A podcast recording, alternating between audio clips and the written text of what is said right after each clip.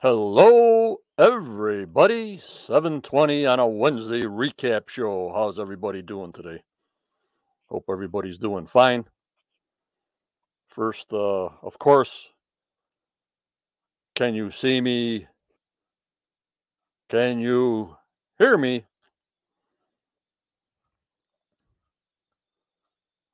Hello, Curtis, Starlene.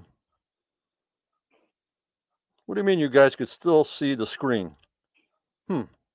I didn't even go live and people are talking to me. And I want to make sure uh, Judy's been having some phone problems. And um, hello, Caroline. And we have Judy on the phone from Canada. Hello, Judy. Hello, John. Hi, everybody. Good to be here as always. I hope I, you can understand me okay. Can you hear Judy okay? Her sounds a little muffled on my end, but I want to make sure you guys can hear her when she says the synopsis.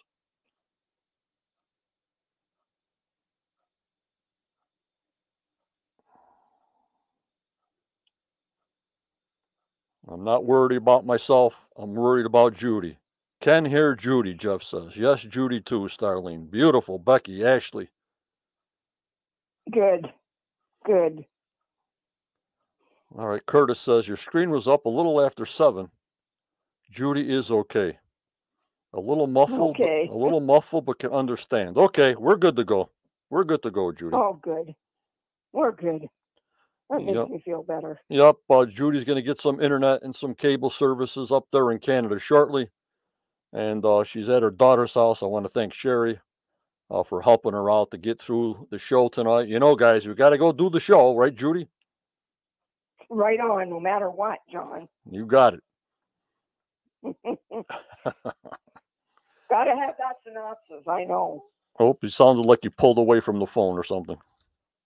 No, I didn't. Alrighty. Judy sounds okay. That's all I got to know. As long as you guys can hear her, we're good. Good evening, Kathy. Of course, I gotta start out my podcast live like usual, thanking my YouTube membership. On the paid side, the knights, the captains, the marshals, the seneschals. I want to thank um, uh, Luke and uh, Jeff and Curtis and Jana and Kelly and Becky and Josh and Annette and Mark and Barbara, Michelle, Sandollar, Renee, Roxy, Mike, Jazz, Dia, Wayne, and Starlene for all their support, and thank all the knights for their support. Also, I want to thank Judy because she's live. Thank you so much, Judy. You're very welcome, and I'm glad to be here. And as always, for the professor, Daniel Spino, who enlightens us with his in-depth research throughout the week, and especially Sunday mornings. Makes Sunday coffee really good, guys. Yep. Hello, Stu, James, Bill. Hello, Professor. He's in the YouTube site that I can see him. Please do that link above my head. Hit that StreamYards button so I can see you all in one column. So I can give you some uh,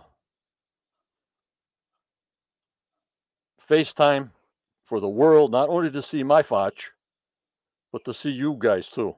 Because you guys are part of my membership and you guys are part of the group. We work this all out together. Just me. And you guys back and forth. That's what I love. You know what I mean, Judy?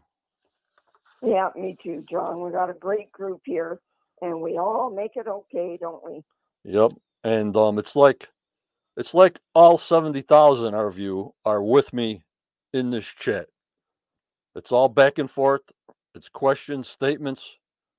Of course, you're not all in here, but if any of you want to come on with me live at any time, Just just let me know on a Wednesday or a Tuesday pre-show, and I can send you this link, and you can be on with me. As long as you have a mic or talking to your laptop or a webcam, you can be here with me just chit-chatting, just saying hello, and then logging off.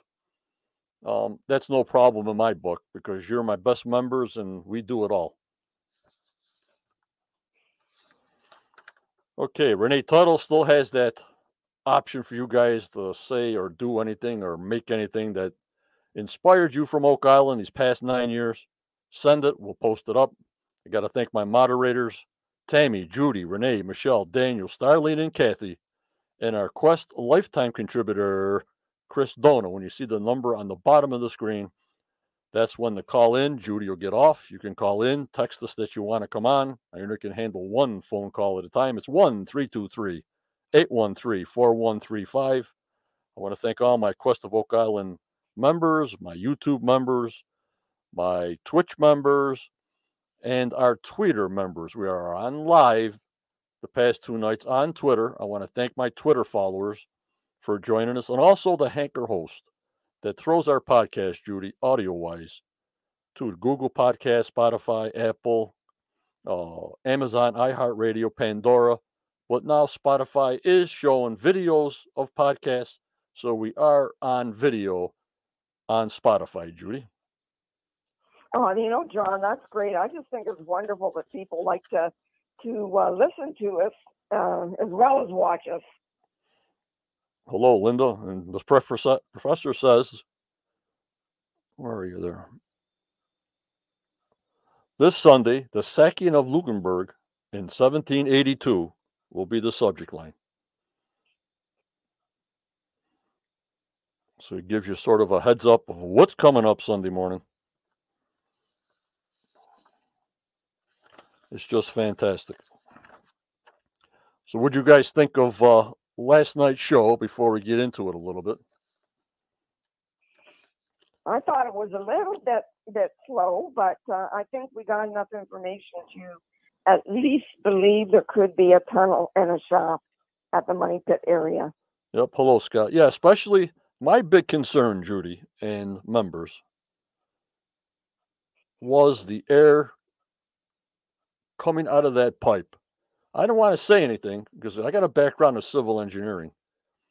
And with all the holes they did, this never happened. I know on C one the water was coming up because they put the vacuum pump in there. I remember seeing like water coming out of the canister top, if you guys remember that. Yeah. And I thought it was gas. I thought it was, you know, they hit natural gas. They hit something between the shale. Because it was watered and you heard hissing. And of course, natural gas, you can't smell it. The N I M O people up here and all around the world put the rotten egg smell in natural gas so you can smell it. Otherwise, natural gas in its natural state, you cannot smell it. I hope everybody knew that. You know what, John? I didn't know that. Yep. So it's good to know. They pumped that uh, rotten egg smell into the system. Of course, they got detectors, uh, Judy, if they come to your house for a leak, but you would never smell it. Right. Okay, gotcha. Brian, when you're drilling holes, you never know if you get in a pocket of a natural gas, maybe even oil, whatever, if you're not deep enough, but you don't know how it's trapped in between the layers of rock um, and sediment. Um, sets up the gas emissions. So you don't know. I was going to say that, but I said, nah, you know, let, let him tell him water, but he did. He was concerned. I mean, these guys drill, drill for natural gas and oil, you know, Rick and Greg. So, right. Yeah. So that was my interesting part of the show. You know, it got me a little hyped up more. I mean, they're still finding things, surface finds with Gary. And um, that was the big thing for me is that, you know, it's probably a shaft. And I know they put in one ten-foot caisson real close to that um, women's memorial. So they're right about there, Judy, where that drill is. That's where they put this ten-foot can, right there. Okay. Well, I'm looking forward to that for sure. Daniel says the twelve by twelve chamber looks interesting, and I agree. Yep, at the end. Yep. And to come out, it wasn't new technology, but it was from the seismic testing that um, that uh, guy researched and incorporated into the three D mode. Even when they have, I got screenshots of all this. Even when they had it, they never showed us a three D picture, Judy. I don't remember a three D picture. No, I don't either, John. This is all new to me. Yeah, we, I, I remember all the layers and showing the anomalies, like the swamp anomaly and all the layers and in uh, sections of anomalies. This looks like a shaft. This looks like an anomaly, but nothing like this here, like three D, that you're actually walking in a tunnel, you're walking underneath. That's what threw me off, because seismic testing didn't do that at the swamp. You know what I mean? They just showed us the top of the swamp and the anomaly. You know what I mean?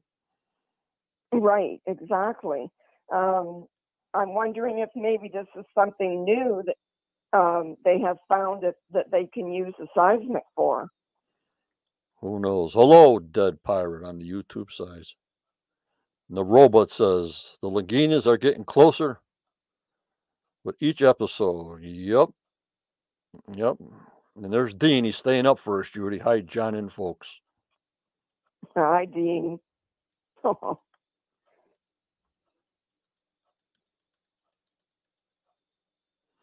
Yep, Caroline. We always support uh, um, Oak Island Research and uh, dot to dot all the time. They're the best. And Doug W. could be this. Maybe the chamber was sealed with blue clay, but they didn't tell us what was at the end of the drill. You know what I mean, guys? When they pulled it out. Right. Yeah. Next week. Next week, they showed somebody putting their hand in the threaded part where the drill goes down. And maybe that's a little indicator. As far as I know, no camera down the hole. I wish they would put a sewer cam down the hole just to see. But what do I know, you know, Judy? It would be great to see that. Uh, Bill says Aaron Helton warned of drilling into the top of the chamber. And I do remember her doing that. Yep, maybe they can run some new data.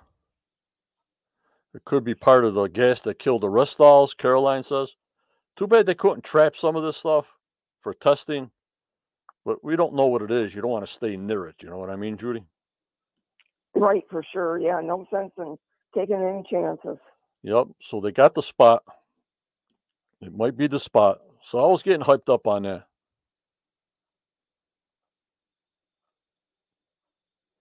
Yep, that's what he said, Professor. I liked it when Rick said if it's a tunnel, he'd be the first one down there. I hope with uh, gas masks and everything else for safety. Nowadays in two thousand twenty-two, they have to make sure everything's cleaned out. Like the World War Two episodes, they always had to test it for poisonous gas before they entered, or if it had it, they had to do exhaust fans and such. You know, you know, Judy, they're very safety cautious first. Right, and uh, I'm sure they would be. Although I know Rick would certainly be the first one in there. I have no doubt. Yep, yep, yep. But that surprised me. That stuff came from seismic testing. I was just shocked. I says, "Oh my lordy, this is not new technology," but it's new technology how they process the software from seismic testing to make it look three D. You know what I mean? Right. Yeah, it has to be.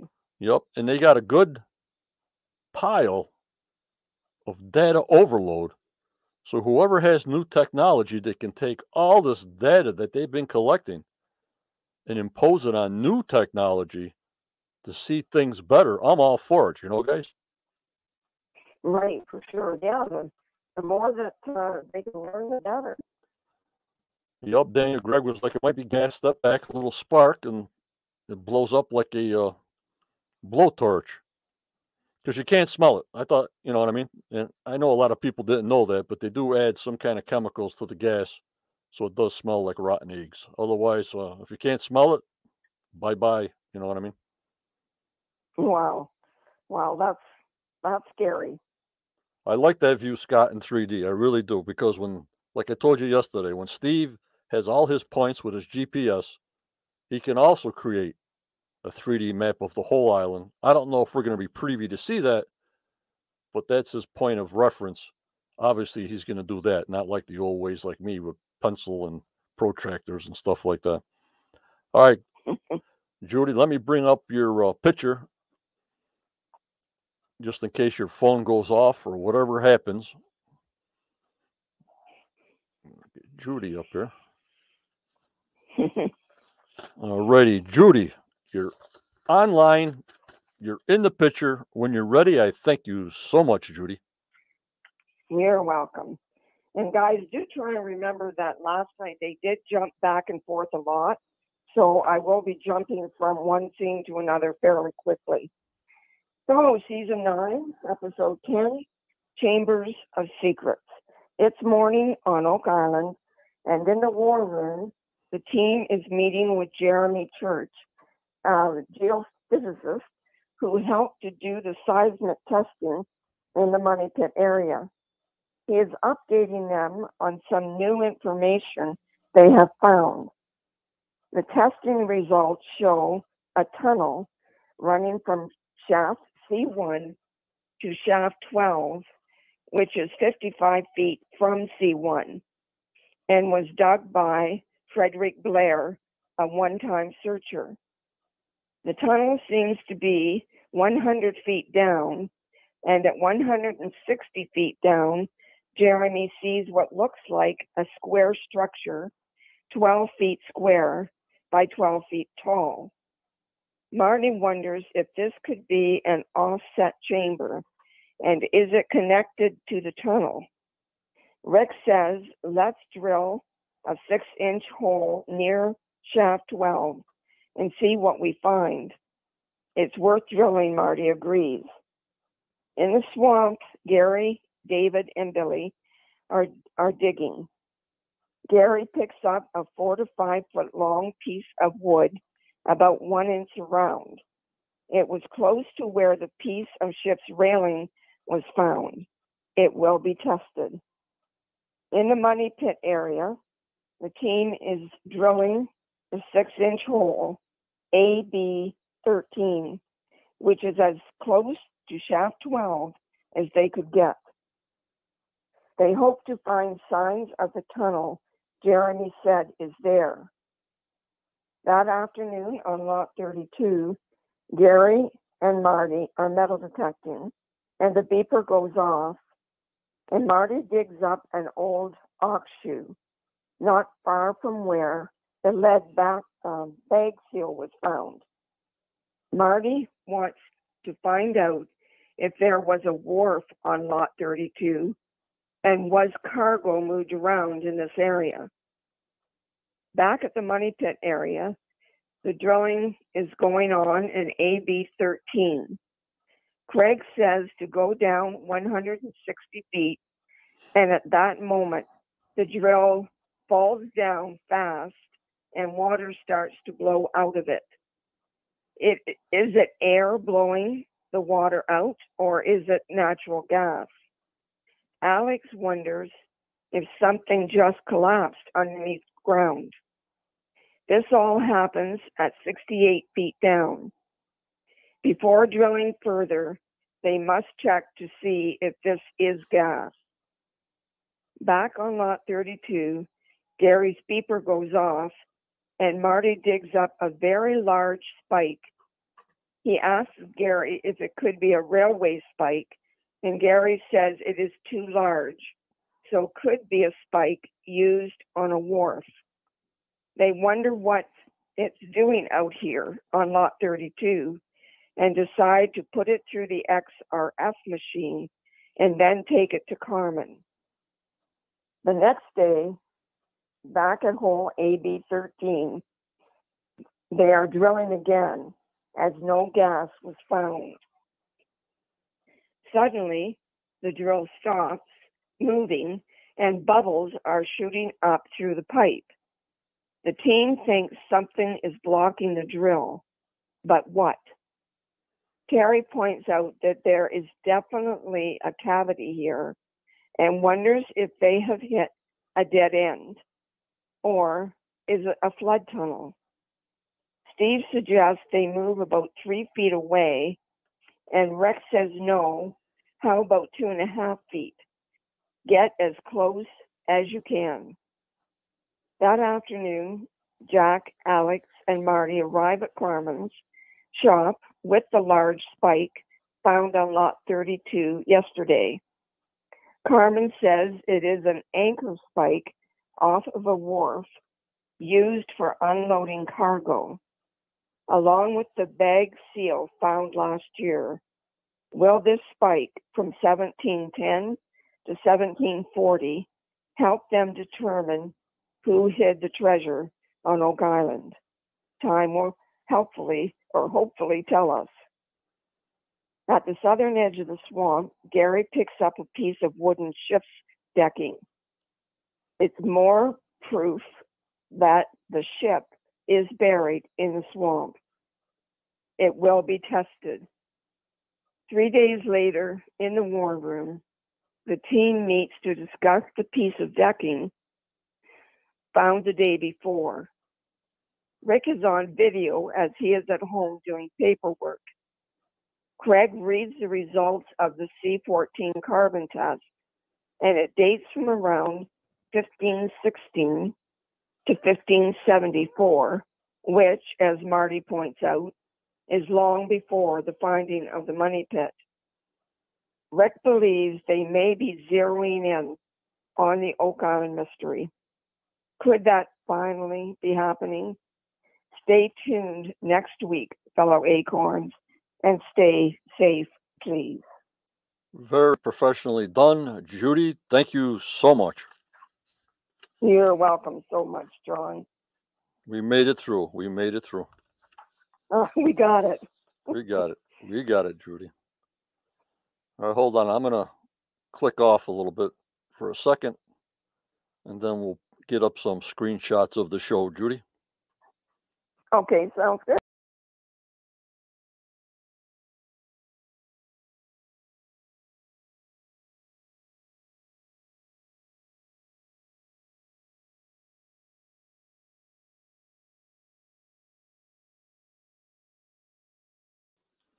Alrighty, guys. Everybody's telling you fantastic. I don't know if you can see it come through. I I can, guys. I just thank you so much. You're so good to me. Yep. When you get everything caught up, you can see it. Um, and hello, Bear, on the YouTube side. All right. Let me get Judy's picture off here. And there, and there's my faccia. La faccia. Danny Spino's still eating lasagna, so I gotta make sure he re he, he relaxes. He's got another four weeks of lasagna, then he'll be all perky after that.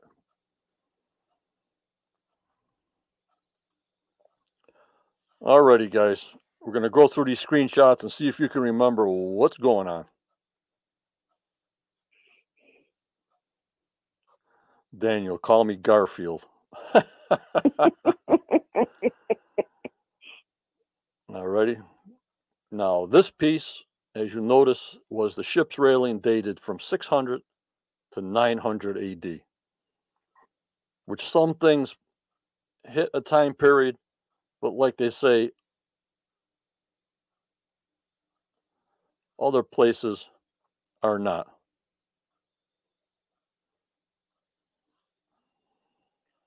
So sometimes they fit in one spot, and then others they don't around the end of fifteen hundreds, sixteen hundreds in the beginning. You know, Judy, you got these nine hundred A Ds. How the heck does that fit in, you know? I know. I keep wondering that too, John. Uh, how could it have gotten there at that time? Yeah, yeah. Then there's that sort of rope spike that a member said that uh, they can tie the sails to, or it could be on top of the ship's wheel. You know, the big ship's wheel with all the knobs around the end. How the big ship they used to steer on the deck. That could right. be, could be that also. So everybody helps looking out for these things. And this is the planking they've been taking out of the swamp, the flat planking. And don't forget, when I looked at the planking, guys, I noticed the sand on the planking. So don't forget, before the road, there was a beach. But before the beach, guys, if this was a harbor, there wouldn't be a beach right behind the road. And don't forget, you got to put this factor in. The water was six foot below. So they're showing us a beach. They got a new road on there. And they're saying it's a harbor. So if it's a harbor, the beach wouldn't be so close to the road. You know what I'm saying? Yes, gotcha. But um, it could be. We just don't know the time frame that it took to make that beach. And that's why wood in that sand that I showed you guys, if they can date the wood under the sand, will give us an idea what that beach was, or the swamp was just a big collection point for all kinds of garbage, and we'll be getting dates all over the place, you know? Right. Yeah, I hope they give us a date on that. Yep, Bear. Everybody thinks there was two islands at one time, no doubt.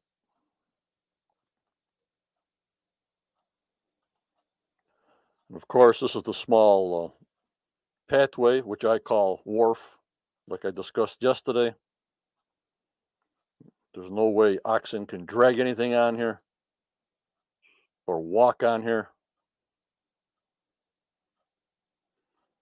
As we discussed, again, here's a long, what was that plank? sixteen-foot plank that Tony Sampson took out of the swamp way back, way back when. Yes, John, it was, I think. Yeah. I had my paperwork with all the dates on it from before, but I had so many dates on it, I got I got too dizzy, so I don't got the date for this, guys. And here's the anomaly, which seismic testing showed us that's in the swamp. Yep, Bear, that's what I say. Daniel said a minute ago that he's he's quite sure there is a ship there. Mm-hmm. Hope you're right, Daniel. Yep. Yep, one island part is high where the money pit is, and the other part is low. And Daniel says Fred was pulling out ship parts of the swamp fifty years ago.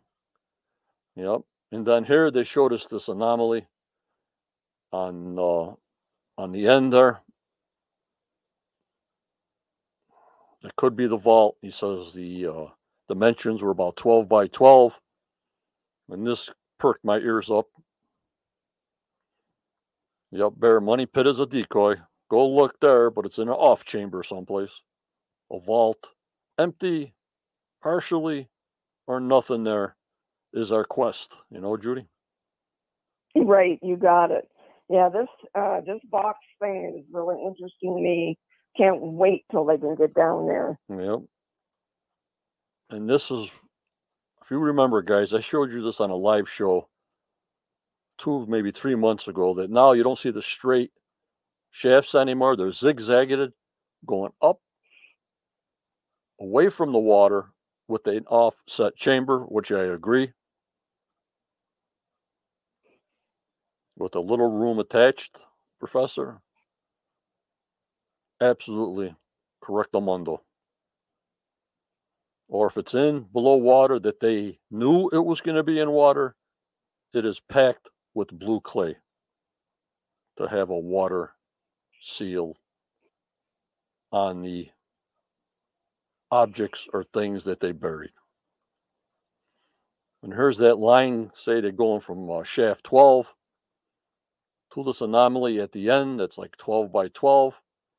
I mean, they'll have the G P S coordinates, they have the direction, they have everything. So that's all they have to do, Judy, is just have Steve put the G P S, put the pointer on, spray paint paint, and drill here.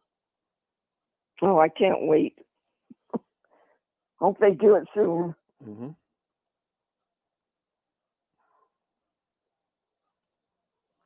And there's the line before those boxes going straight from twelve into that anomaly.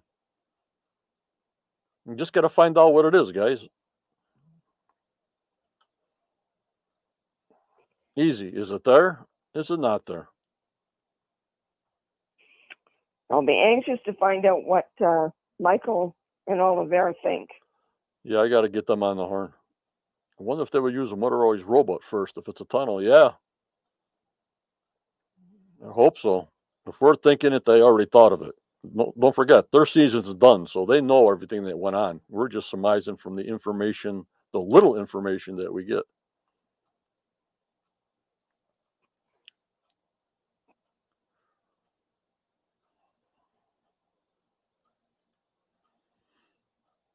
But I like this new technology. That's what I call it. And here's or inside the tunnel. Actually, actually has walking underneath the tunnel, Judy, on this technology. Yeah, it's amazing, isn't it? Oh, unbelievable. Unbelievable. I have to admit, if someone didn't explain it to me, though, I wouldn't understand it by just looking at it.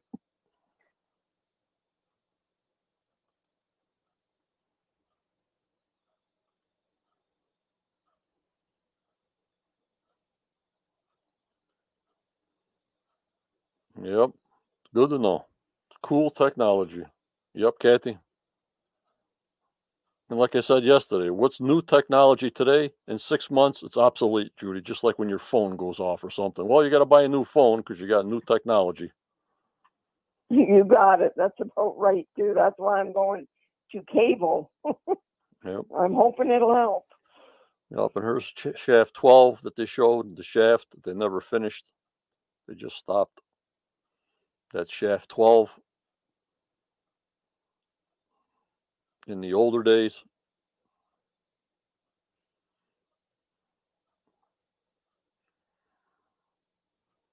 Notice to the left top, you have a fence post, picket fence, all the way around the bottom of those two telephone poles. So you guys see telephone poles like me, right?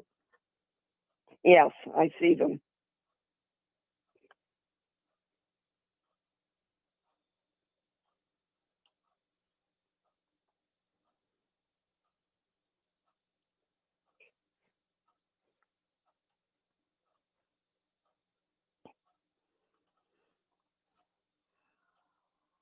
There's a takeaway shot.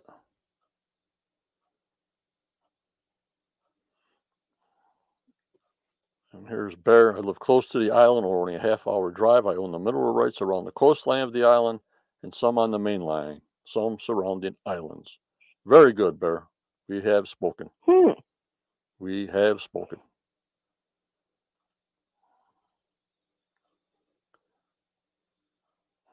Got the railroad tracks for the dumping of the material. I think when we went on Oldie Goldie Day, I showed all these old photographs that are good to remind us of how it was back then. You know, Judy? Right, yes. It is interesting to see the difference. And now it looks like a parking lot, you know what I mean? Right. It's hard to even imagine phone, phone poles there. Yeah. And then Steve asked, I love Steve. He's a surveyor like me. You want to get points of interest. And there's where C one was. So there's shaft twelve and C one. So it gives you an idea of what's happening. Yeah, they're not far apart. Nope. I didn't get the distance, but... Um, who knows?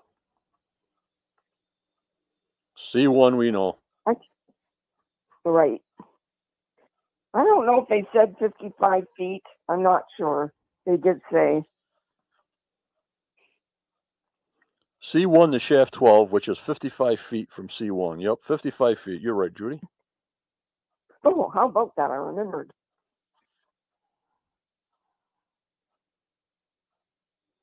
Very good.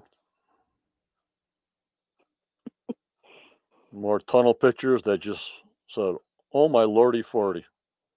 Let's find it now. Or like Judy says, let's get after it. And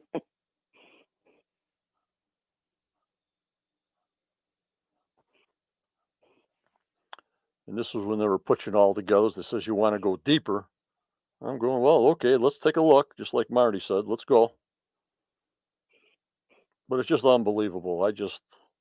I'm surprised at this technology. And see how close they are to the woman's memorial. That's exactly where they put the ten-foot caisson, right there. Right where that drill is, that's where the caisson's going. The one. Okay. The one that I know of. I hope they put ten in, but I think they only put one in. Because if you use a ten-foot wide caisson, it's more material.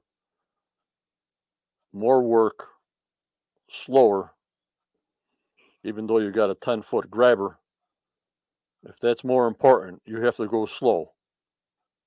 So probably from forty feet on, they probably dug a little bit with the uh, grabber, sent the camera down, and keep on looking, because you don't want to have this camera, I mean, this claw grabber, grabbing any kind of treasure or artifact and just squeezing it up to nothing. You know what I mean, Judy?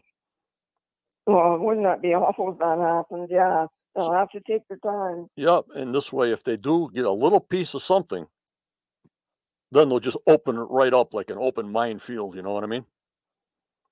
Oh, okay. Right. Gotcha. Because they're not going to drive the cannon uh, case on right through the treasure or an empty vault or whatever. The first indication of anything, boom, the caisson comes out, boom. You block off the area, and then you make a nice thirty or forty foot round hole around it, you know, going very slowly in layers. Okay. And I guess that's when the archaeologists take over, because they got to document everything. And we'll, exactly. We'll be glad we got them then to make sure everything goes just right. Yep, Bill, bring back the trowels and the sweeper, so we'll get season fifteen by the time we get down thirty feet.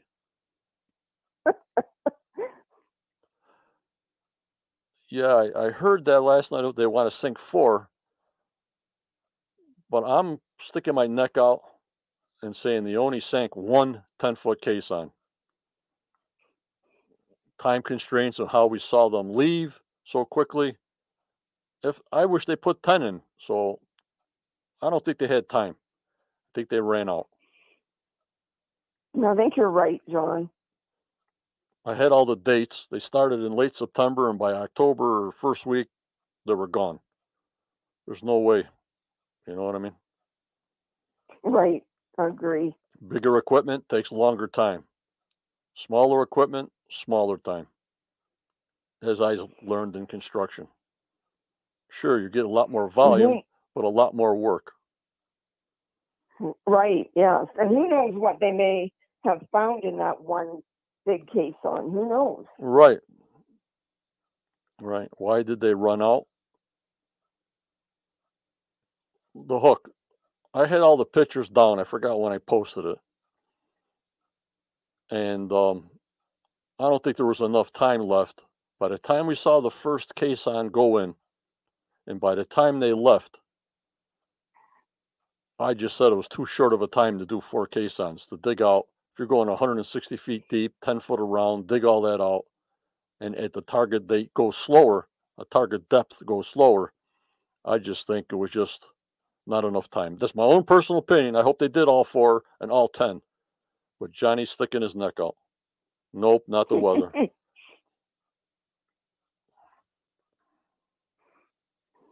We'll see, Kathy. We'll see. Yep, Daniel, even Aaron. Don't drill in certain areas. But can you imagine all the holes they drill now? What damage or whatever they've made through a vault, if they did hit it. Even before, when they hit they hit the vault, and they said they came up with some gold pieces in the V piece. You already know uh, years ago that they went through the vault, if it was the vault. You know, Judy? Right, exactly. And I keep wondering, as the years go by, how much damage huh. uh, is now done to that vault. And then Starlene says, on the caissons, bingo. Maybe they hit the bingo. Who knows? They'll give us the hook, guys. They'll give us the hook. But we know we put one in. We know we're going to be seeing one in, because we saw it. So... we just have to wait, be patient, and hang in there. And this is what they uh, always showed us, Judy, with the seismic uh, testing, the anomalies and the circles and the shafts and the latrine. They never showed us the way they showed us last night, Judy. No, completely different, John. It must be some something new.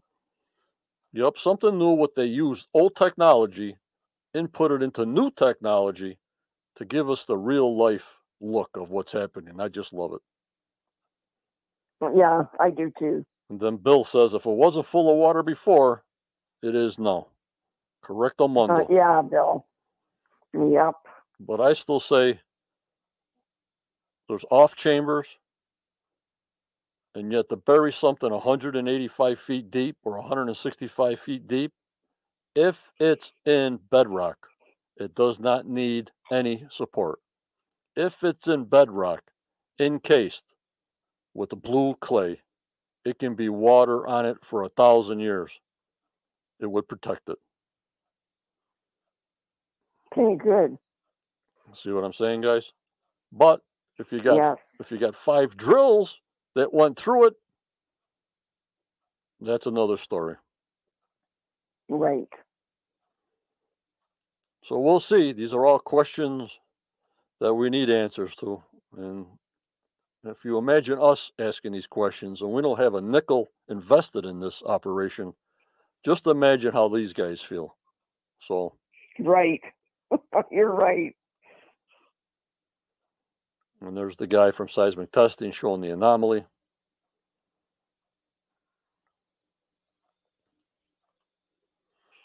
And this is them blasting around the uh, caissons at the money pit area, like they did the swamp, with all these points of interest, all these points of reflection to get data.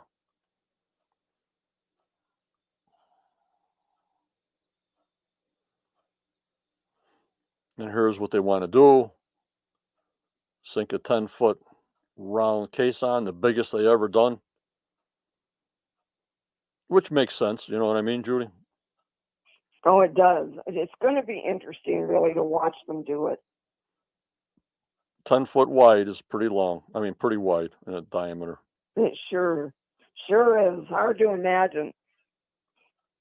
And here's Jeremy Church, who gave us all the data. They always find these guys from all over, but I've seen him before on the show when they were doing all the little explosions in the swamp and in the money pit. But you don't recognize these guys when they don't have their hard hat on, their vests on, outside. All of a sudden, they're at a desk, and I just don't recognize it, you know? Right, I agree. Cause I, I couldn't uh, place him at first. When he started talking, then I, I kind of knew the voice. And there's uh, Marty and Gary doing some surface finds. I think this was lot thirty-two where they found that uh, big spike. And here this area is still off limits. I wish they would just have a uh, Mi'kmaq representative there. They have to have a Mi'kmaq archaeologist someplace in the world and set him up when they find things like that. You know what I mean? Right. I'm, I'm hoping they brought some of them in. Yep. Hello, Maureen, Linda, David, how are you? And here's what they went back. Well, at the swamp, they found the big eye ring bolt, the barrel heads, bottoms or tops. They dated it, but I don't know if they said they were looking for material on it, if it was filled or something, but we have and heard nothing on that, guys. Right, Judy? Yeah, right, and that's disappointing. I really wanted to know what was in those things. Yep, they gave us the dates, but no material that's um, lingering in them woods and in the pieces of wood. Chemical testing. And Bear says, Deborah Robinson is the Mi'kmaq chief for nurse. Thank you, Bear. Pieces of ox shoes. We're finding a lot of ox shoes, guys. But that could be just from the farming side. I don't think they did that much farming except for the cabbage, supposedly. That was the first one they found on lot thirty-two, though, wasn't it? I think so, yeah. Yeah, Bert, that would be yeah. great to get on the podcast. Hook me up with Deborah Robinson, Bert. This is the one on thirty-two, Judy. This is the... Uh... Hello, Gloria. This is the uh, Akshu on lot thirty-two near the bag seal. He said within fifty feet. So they don't know if there was a, a harbor coming in on that end on thirty-two or a wharf. I still believe they're wharfs, Judy. I have no idea. They're not roads. Maybe that pathway that went six hundred fifty feet. But well, John, it would sure make sense. It all points to me as wharfs. Way, way back when. And there's a Rosehead Spike. There's lot thirty-two where they were in. And here's the graph, guys. What's the squares? I got to put you guys in there. How big are the squares, guys? Come on, guys. You answer this time. They're going for A B thirteen. Five feet, the hook, Kathy says. You got it. Five by five by five. You got it. And we know A B thirteen is headed towards where? The Woman's Memorial. So you got the right, okay. So you got the direction where we're going now, right? Yes, I do. I, I'm sure the others do. Yeah.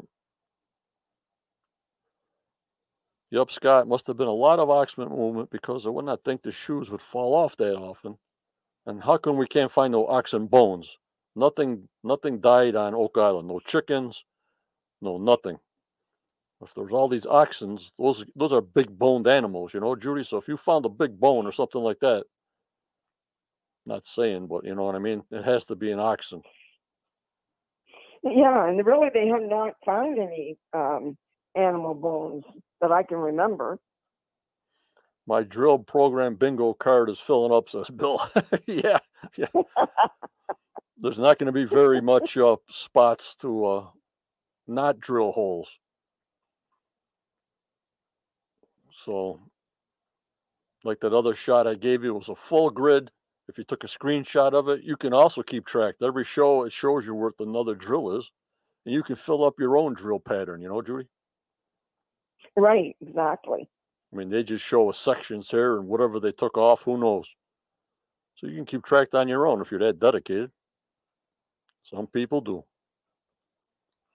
And here's this long piece of wood with that sharp edge like a spear that Gary found.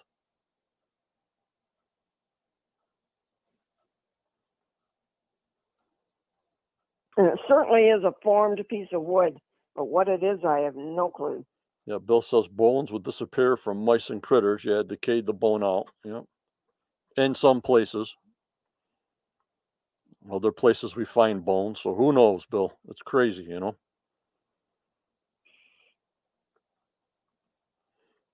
And obviously, that was hacked with a saw, uh, with a with an axe. You see the groove there. The axe hit it there, then the axe hit it there.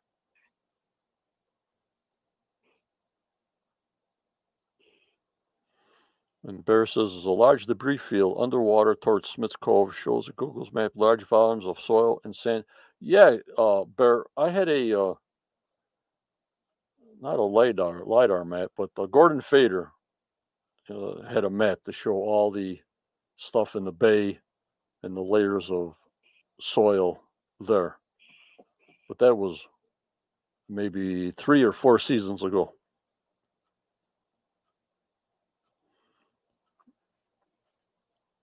Yeah, we'll have to check. Daniel says, um,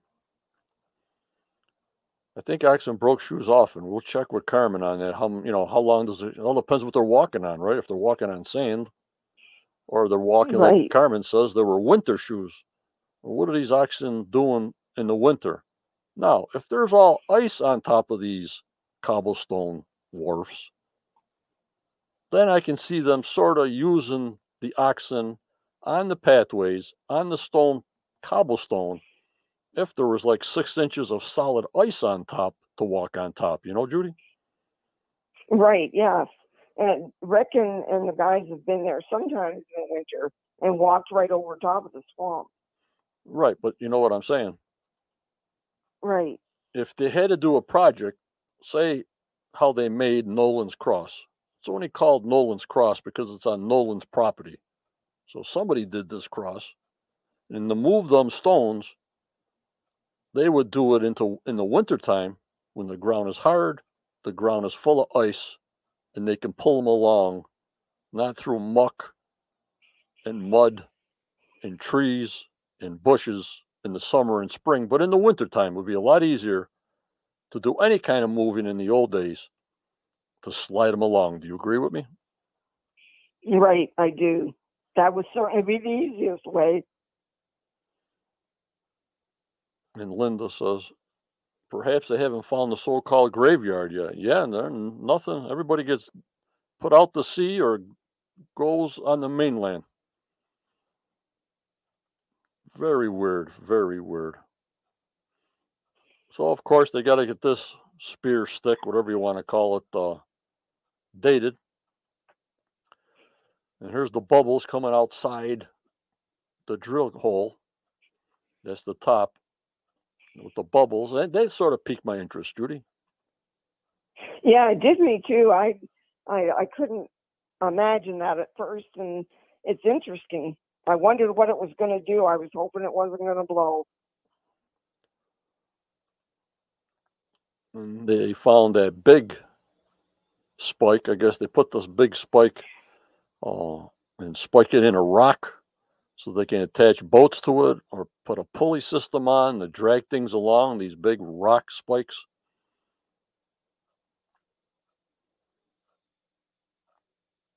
Yep, Gloria, loggers move their logs in the winter rocks.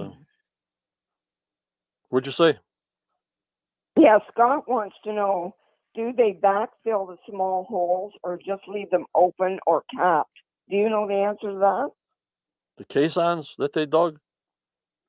Uh, no, the six-inch holes. Some they leave open. Most of them they backfill. They left some open. That's the one, Doctor Spooner ones, the ones that were open from like Dan Blankenship, and some they kept open. That's how he got his test for his Spooner silver. Okay.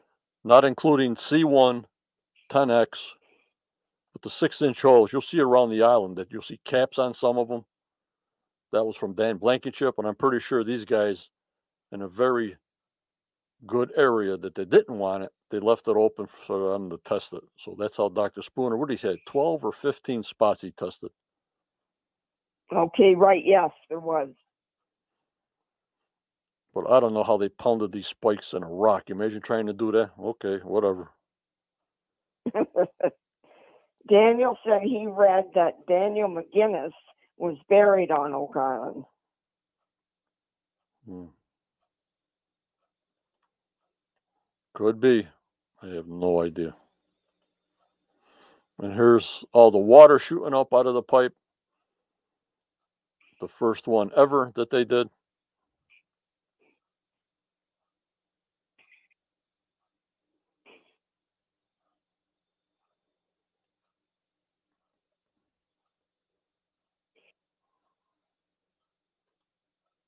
And here's Carmen looking at that spike from seventeen ten to seventeen forty.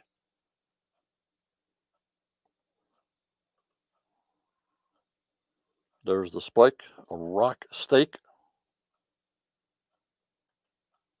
And there's my main man, Carmen. I had to give him uh, FaceTime. There you are, Carmen. Oh, good. I'm always glad when they go to Carmen's shop.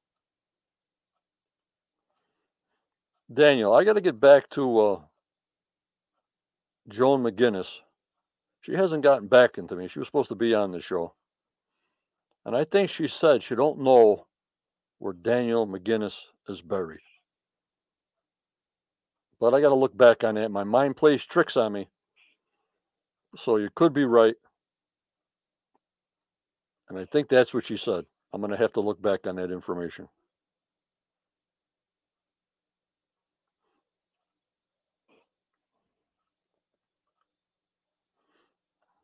Some people contact me that they're going to be on. Then all of a sudden they disappear. And I don't bother them to come on the show. They know where I am. And if they call me back, fine. If not, I just don't bother people, Judy. Right. And that's the best way to do it. Yep. Daniel said, Carmen kind of looks like my dad. Mm. Good guy. He comes on all the time. Whenever, you know, If I call them up now, can you come on for ten minutes? Yeah, sure, John. You know, it's just unbelievable. Yeah, great guy.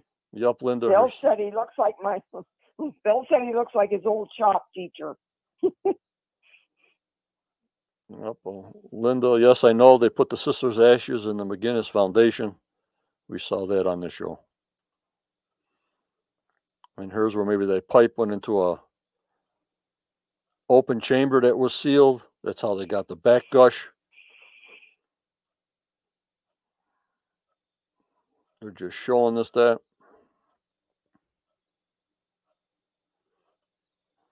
Here's everything that they found in the swamp, that tool thing, and all kinds of stuff's coming out of there. Yep, Bear, they all have uh, non-disclosure agreements. That's why you don't see anybody on right now until the show plays out throughout the whole year, season nine. And they can talk about it once it's shown on T V. So right now, everybody's pretty quiet. In fact, they were quiet for a while, even before the show started. So I don't know if they have a tighter N D A now, but that's the way it goes. Hello, Matt. Thanks for coming in. Here's that plank that Judy was saying, and it dated fifteen sixteen to fifteen seventy-four. But if the wood came off a hundred-old tree, you got to add a hundred years to that. You know what I'm saying? Yes, that's, that's the tough part. You don't know that. Yeah, it's like, okay, it's dated fifteen hundred. All right. Well, the wood wouldn't be zero because it would be a seed. You know what I'm talking about? Right. Yes.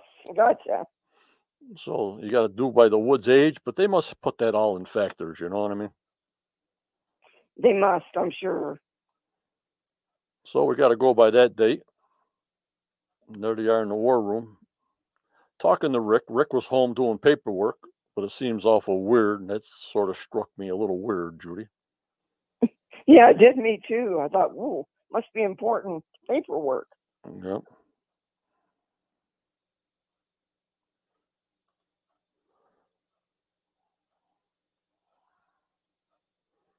And that was it. That was sort of the end of the show.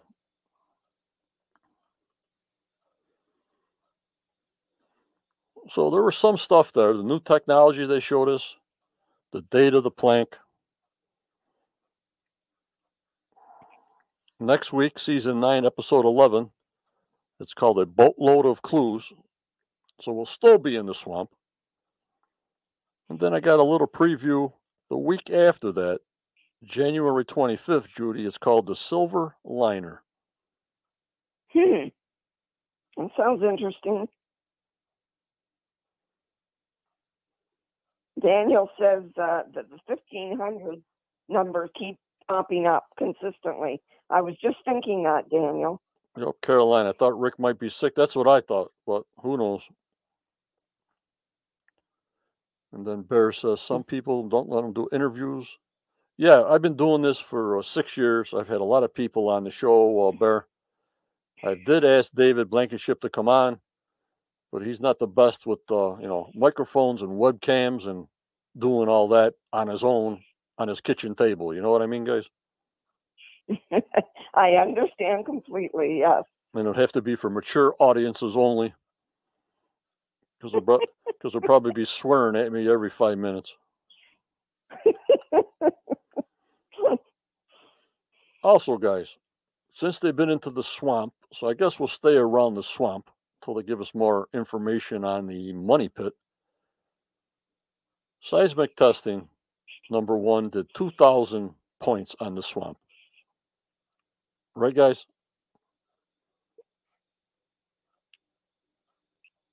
Also, say that again, John, please. Seismic testing did over two thousand points of little explosions on the swamp area. Oh, okay. Gotcha. So yeah. if, if if they did that at the money pit and did that three D, it makes only sense to me is that they can do the same thing for under the swamp. You know, Judy? Yes. So do it where the fishing or the ship monopoly is. Right. But it still bothers me about this big ship anomaly, because they did a drilling system in the swamp with the floating drill. If I was a big investor and I owned this island and I thought there was a ship in the swamp, that's why I would have them have a floating drill rig in the swamp at certain points where this anomaly was over the whole swamp, and dig, test, drill holes with soil samples. You guys got me? Yes. They did do that, John, didn't they? But did they go down deep enough? They knew the anomaly was fifty feet below. They knew where the anomaly was. If they hit something hard and couldn't go through, they have five acres of a swamp to determine where holes can be done. True. All right, here's the floating rig that I told you you guys would, would uh, find.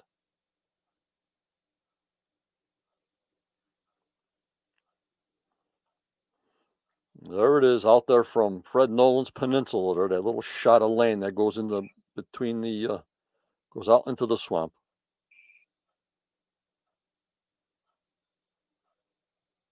Well, Scott, they never got the permission to use them new pylons in the swamp area. There was probably no permission given for the swamp area to put any cofferdam in.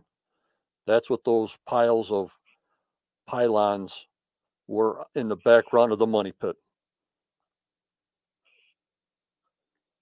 But Bill, an old sunken wood, they would have samples coming up, like in the sausage table, well, they pull up all the samples and check the wood on the table.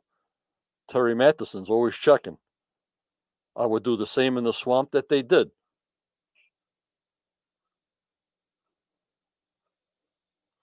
You know, it's hard to understand, John, why they haven't done that. And Marty said, I have the video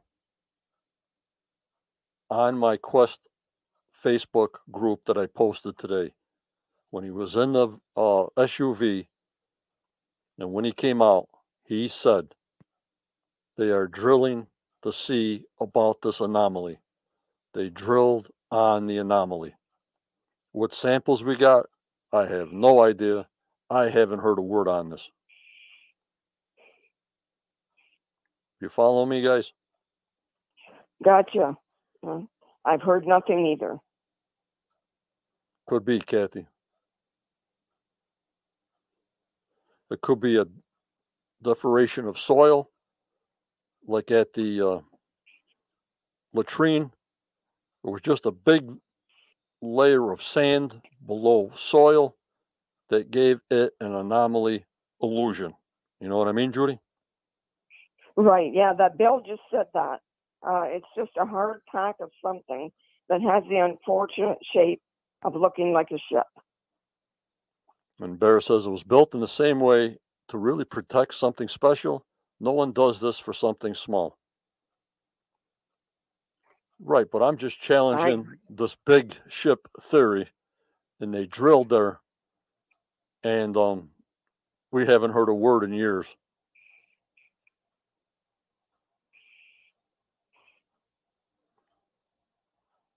And Mark Lee, if I built a box drain, I make it long frame, log frame, fill it full of rocks with coconut fiber to filter, then make it useful as a dock. Could be. Saturn three, thanks for coming in. I haven't seen you. Yes, I also want to see what they took out of that pipe, what, uh, what came up on top of that pipe next week. And Bear says it looks either like a Viking vessel or a Spanish ship. I don't know. I don't know. Like I said, if they did the drill program, like they said, on top of this anomaly in the swamp and haven't said anything in two, three years, maybe they're just not telling us, or maybe they actually didn't find anything there. You know what I'm saying, guys? Right. It's hard to say. Of course, they're still bringing up what looks like pieces of a ship, so that's what uh, makes this us wonder about it. Right, because it was a, you know, it was an inlet. There was no road there. It just would collect junk. You know, just in collect junk until they put the road in. Then the only thing they would right. get in the swamp now is if the big northeastern came on and wiped the road out and bring more stuff in the swamp and it just collect there. But I'm just saying, okay. if I'm a big investor, millions and millions of dollars, and I have this drill set up, and that guy says to me, hey, Johnny, yeah, we can't drill through this. We'll get a bigger drill. Well, Johnny, I can't drill through here. Move the rig and plot all these spots because I'm an investor and I want to know what's in the swamp since this whole floating rig is in the swamp to find out. Otherwise, I'm not going to invest anymore in the swamp if your drillings don't show me wood, parts of a ship, all that, you know, maybe a layer of ash all of a sudden because the ship was burnt. Or if the whole thing's just decayed to nothing, if Doctor Spooner can find things out in that kind of water samples, he can find out a lot of things from debris. Do you guys agree with me? I do, yes, very much so. I mean, we can't take everybody's theory. We'll have season sixty-five. But I mean, it's good for business. It's good for T V. I understand that. They also have to have fill-ins, Judy. You know, we understand that. It can't be piped up every day.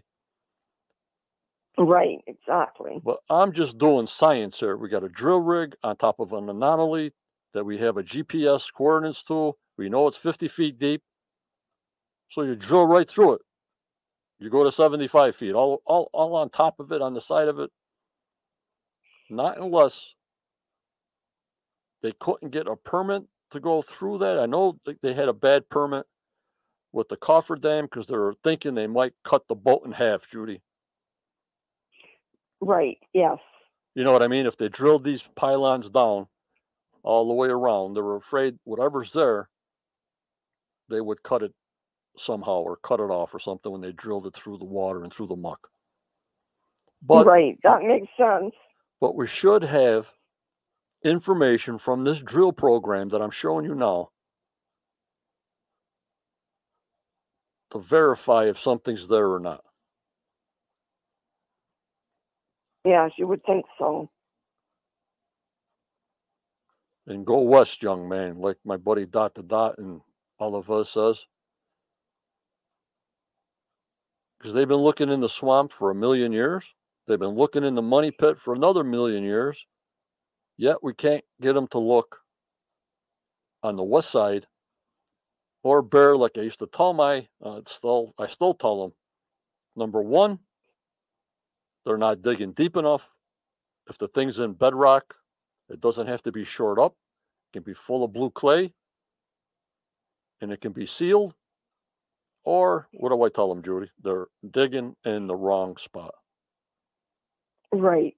And why have they never dug at the eye of the swamp or the Mercy Point? No idea.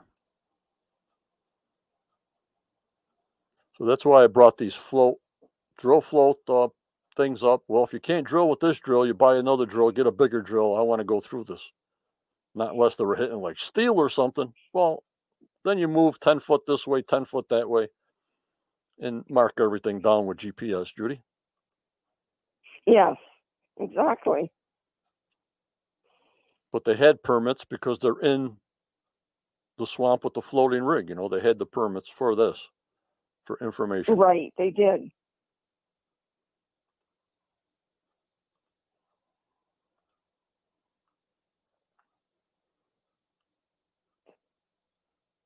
Well, hopefully we'll get the answer to that someday, John, as to why they didn't dig more there. And here's a notebook from uh, Fred Nolan I thought you guys would like. Could be, Ron, digging in the wrong spot could mean they're digging on the wrong island. They're about to purchase another island, I don't know where around there, and another lot on Oak Island. They told us that by History Channel, and I posted it when the season started. Here's the items that Fred Nolan took out of the swamp, them scudders, whatever the heck you want to call them, Judy. Yeah, I, I don't know, John. Oh, there. Wow. Yes, Saturn. The permits do determine you go shallow first. You present evidence to do shallow. And if you have evident evidence to do deeper, like Laird says, you need another permit to go deeper. Okay.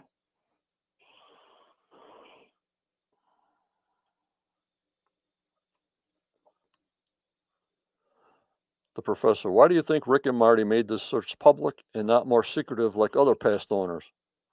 They are very public. They are very non-public people. Very much so. It was Kevin Burns that somehow wanted to show this story um, to us that convinced Rick and Marty to do this. If Kevin Burns and his know-how did not convince these guys to do it, they would be just doing it on the private side, Professor. That's my own personal opinion. What do you guys think? Yeah, I remember Marty saying that they really didn't want to go uh, public, um, but Kevin uh, must have given them a good offer, so they went. Yep. Going this long, now I think maybe it'll get to the point that they had enough, and um, we go from there. We just ride with the punches, see if uh, what goes on, and we're in with them to the end.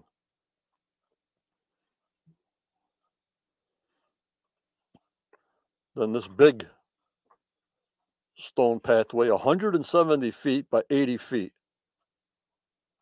This had to be the offloading platform on the big side going towards dry land. But don't forget, they knew about these pathways in seventeen ninety-five.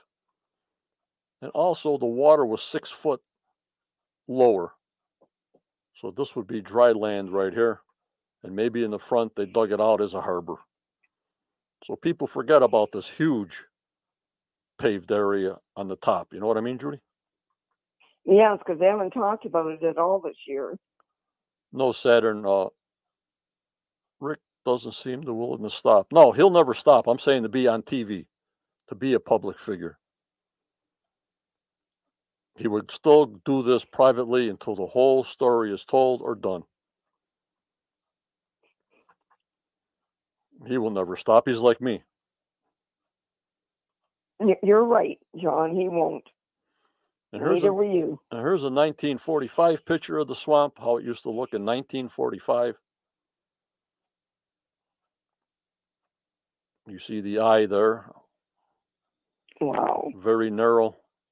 There's a road to the right where they had all telephone poles going through it. And to the right, all the way, is that's where the money pit area is. Probably Saturn. They need the money to help them out. You know, plus the province gives them uh, millions. But um, they need all that because they're spending more than they're getting. So this was the swamp in nineteen forty-five. Boy, that was before I was born. Yep, Ron. A lot different. A lot different. I don't know how many times they drained it. They must have drained it what? Oh, wow. I've lost count. Eight times, maybe. I know Fred Nolan did it. And I don't know who did it before him. Because they were mostly concentrated on the money pit. They didn't even worry about the uh, swamp. Rustall went there looking for some kind of box or something. But besides that, yeah, right. Nothing. And here's the side of the swamp where you'll see the telephone poles in this road area here. You'll see one with a shadow and another telephone pole.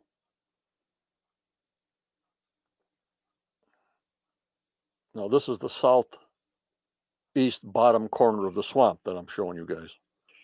I still got okay, to, gotcha. I, I still got to learn about that overlay, but learning StreamYard new. I'm sort of burnt out. I, I like to learn, um, like Dot to Dot does, all the uh, overlays from old photos to new photos and going back and forth. But my brain is too burnt to do that right now.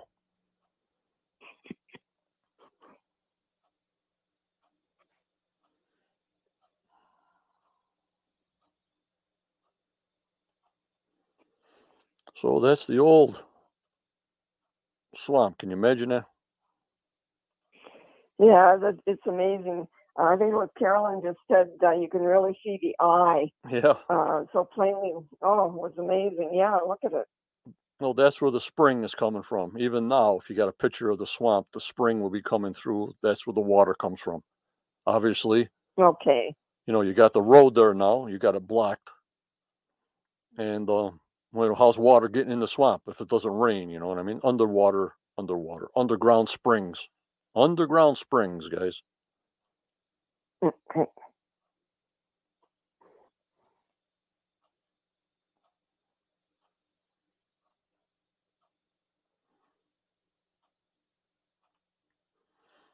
M J, I personally believe the brothers have a rough idea of what they're chasing. I believe they found archive evidence in the beginning many years before they started the search.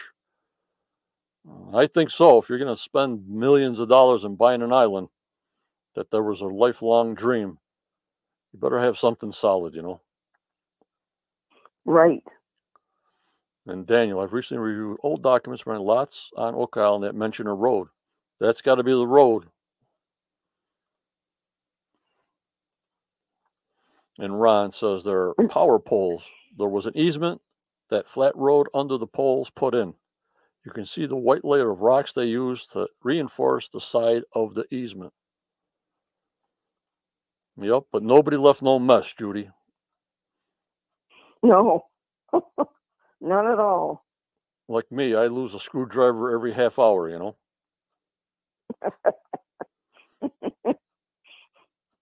Nobody ate nothing. Everybody picked up their cups and forks and knives and screwdrivers and swept the island clean, whoever was there. In their decade that that was there, they cleaned up. The next decade, they cleaned up. The next century, they cleaned up. Awful weird. Awful weird. It is weird. It, it really is. T T, the water that came up, it was from a cavity that was probably sealed, or just a cavity that wasn't exposed to any air. Whatever air was trapped in that cavity, it's like you piercing a, a air balloon, and the hole you made in the balloon, the air came out of the balloon with water, the pressure. That's how it was coming out of the drill hole.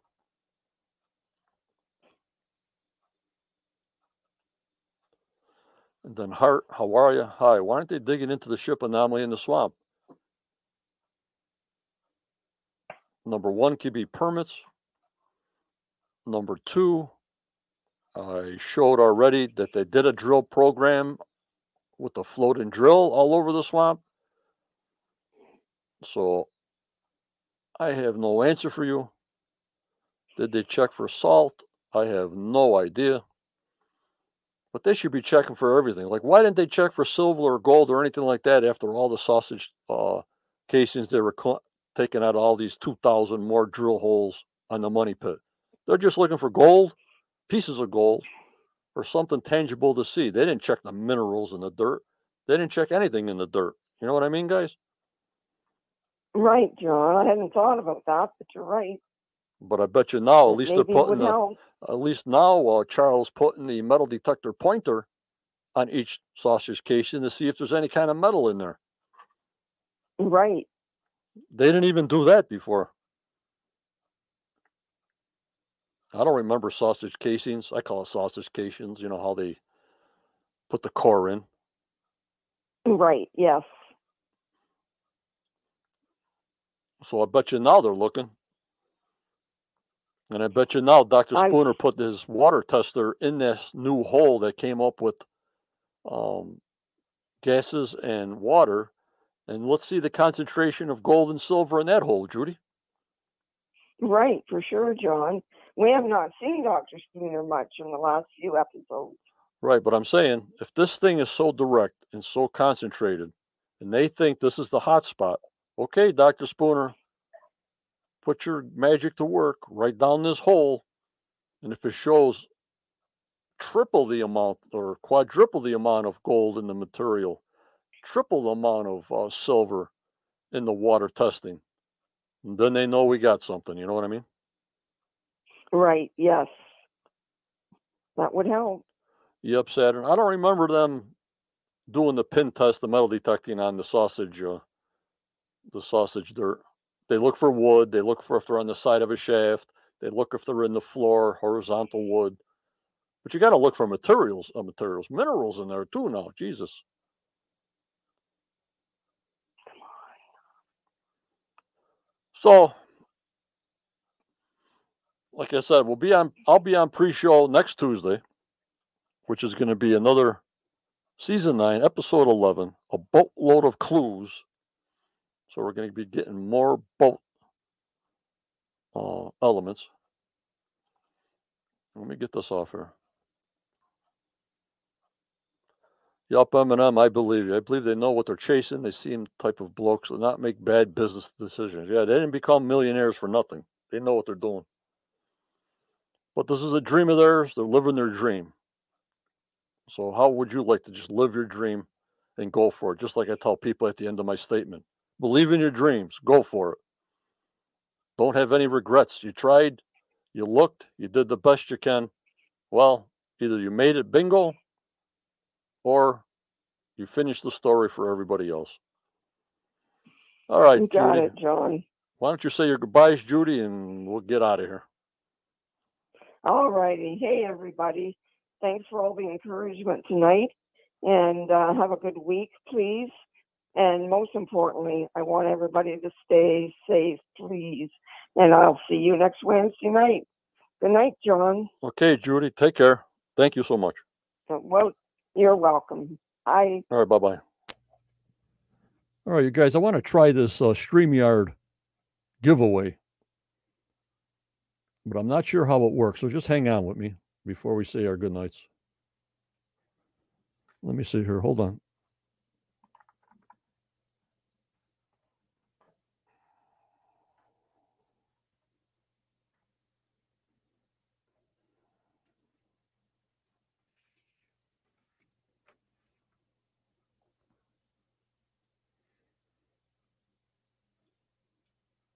Hold on. Let me see here.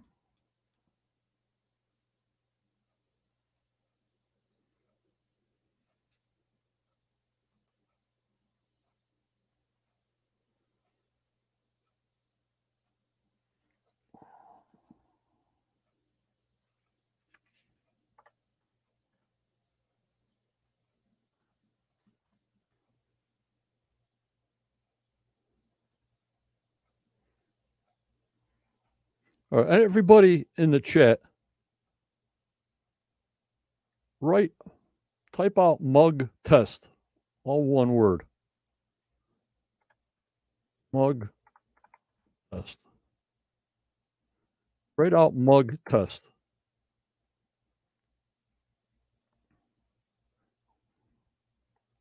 I just want to see how the heck this works. Hold on.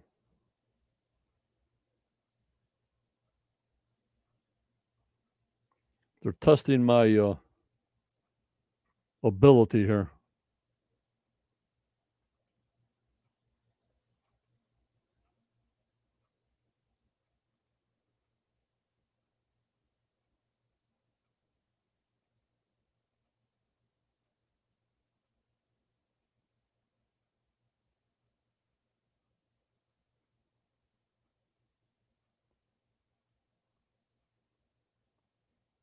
You guys all put in?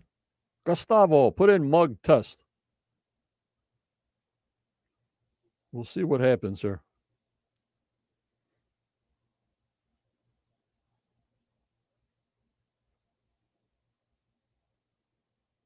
This is too much technology for me. All right, here we go.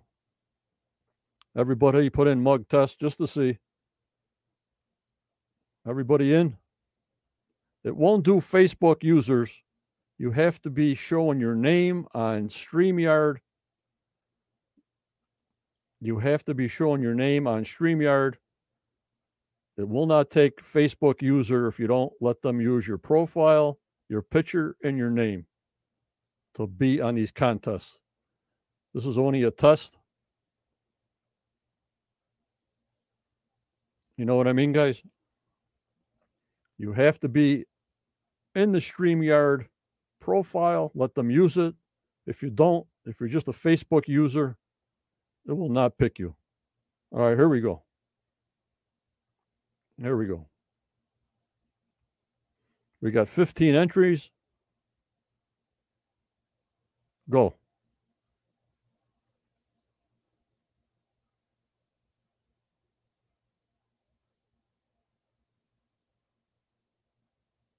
J M J M.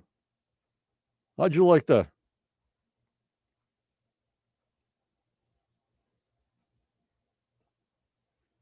All right, let's do another one, another test, same thing. Hold on, guys.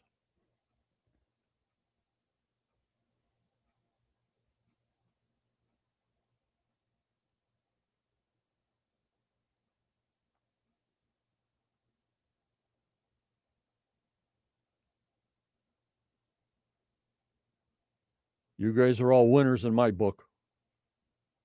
One more time.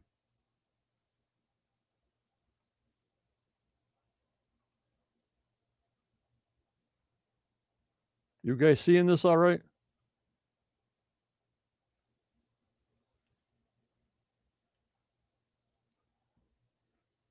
Let me see here. Got sixteen entries.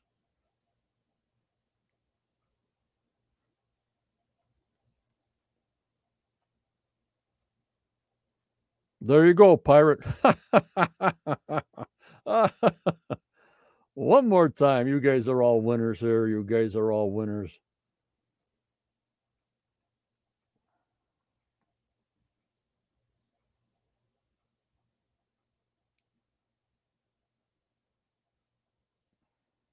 Well, I think we'll do this too also to give away stuff. Out of uh, on a Saturday.